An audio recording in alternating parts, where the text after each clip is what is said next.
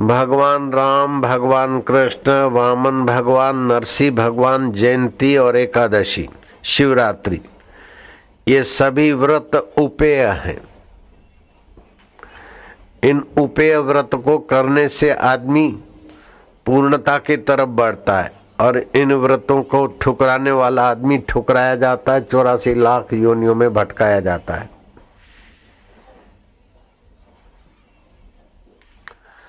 जो जो पुण्य लुप्त हो गए काल के प्रभाव से, वो शिवरात्रि को वे पूर्णतः विद्यमान होते हैं। जहाँ भी देश प्रदेश में अपने साधक हों चाहे और हों, इस पुण्य फल पुण्यदायी शिवरात्रि का पूरा फायदा उठाएं कि शिवरात्रि का व्रत न करने से पाप लगता है, लेकिन करने से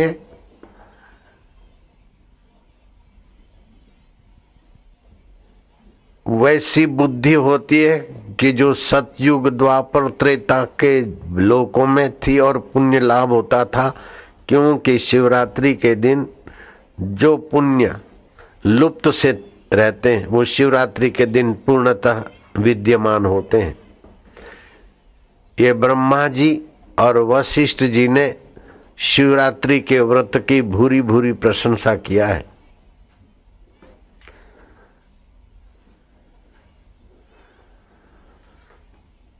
सौ यज्ञों से भी अधिक पुण्य शिव मूर्ति पूजन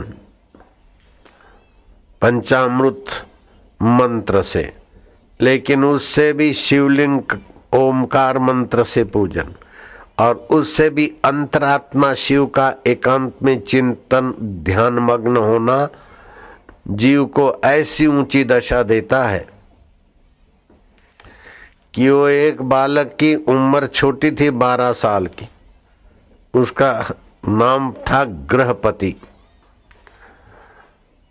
माता शुचिमती और पिता मुनि विश्वानर। नारद जी ने हस्तरेखा देखकर चिंता व्यक्त की। माँ बाप, ज्यों ज्यों लड़का दस साल साढ़े दस का ग्यारह का हुआ तो माँ बाप चिंतित होने लगे। गृहपति बुद्धिमान बालक ने कहा कि पिता और माता की चिंता बालक देखे मुझे अच्छा नहीं लगता। ऐसा कौन सा दुख है आपको जो आप दुखी हो रहे हो?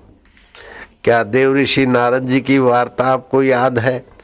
लेकिन हे मातेश्वरी, हे पिताश्री, सर्वतीर्थमयी माता तुम्हारी चरण रज और पिता तुम्हारा आशीर्वाद मेरे साथ है तो मृत्यु तो मेरा क्या बिगाड़ेगा। मैं मृत्यु से पहले ही महामृत्युंजय शिव जी को प्रसन्न कर लूँगा। माता पिता का आशीर्वाद लेकर वो चल पड़ा। ओम नमः शिवाय मंत्र जप करता और ध्यान करता। बारहवां वर्ष शुरू होने वाला है तो चला गया बारह वर्ष पूरा और मौत की घड़ी आने वाली। एकाएक वज्रधारी इंद्र प्रकट हुए, बोले मैं आ गया हूँ, अब कुछ वरदान मांग लो। बोले मेरे तो इष्ट देव शिव हैं, उन्हीं से मांगूंगा। बोले आत्मा तो एक ही है, जब मैं देता हूँ तो फिर शिव जी से मांगूंगा, ऐसा हट क्यों छोड़ करता है, हट छोड़ मांग ले। बोले नहीं, निष्ठा एक में ही होनी चाहिए। इंद्र ने कहा बच्चा है, अक्ल का कच्चा है, वरदान मांग ले।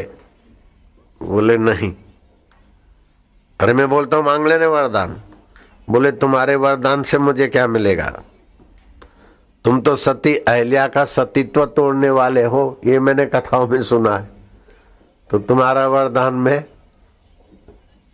और शिव जी के वरदान में काफी फासला है।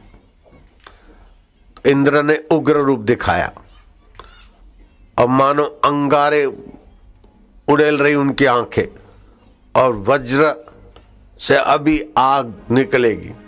पर्वतों का शत्रु वज्र, इंद्र ने अपना कोपायमान रूप दिखाया। बालक ग्रहपति डर गया, बेहोश सा हो गया। बेहोश का हो बेहोश तो हो गया, लेकिन होश और बेहोश को जानने वाले अंतरात्मा शिव में तो शांत हुआ। थोड़ी देर में भगवान शिव प्रकट हुए, सिर पे हाथ रखते हैं कि ग्रहपति तू इंद्र के क्रुद्ध रूप को देखकर बेटा तू डर गया, तू डरो मत, तेरी परीक्षा लेने को मैं ही इंद्र बन के आया था। अब तेरा काल क्या बिगाड़ेगा, तू तो पूजनीय हो जाएगा, आदरणीय हो जाएगा। शिवरात्रि का व्रत और शिव स्वरूप आत्मा में विश्रांति और माता पिता का आदर, उसको कौन सा काल मार सकता है।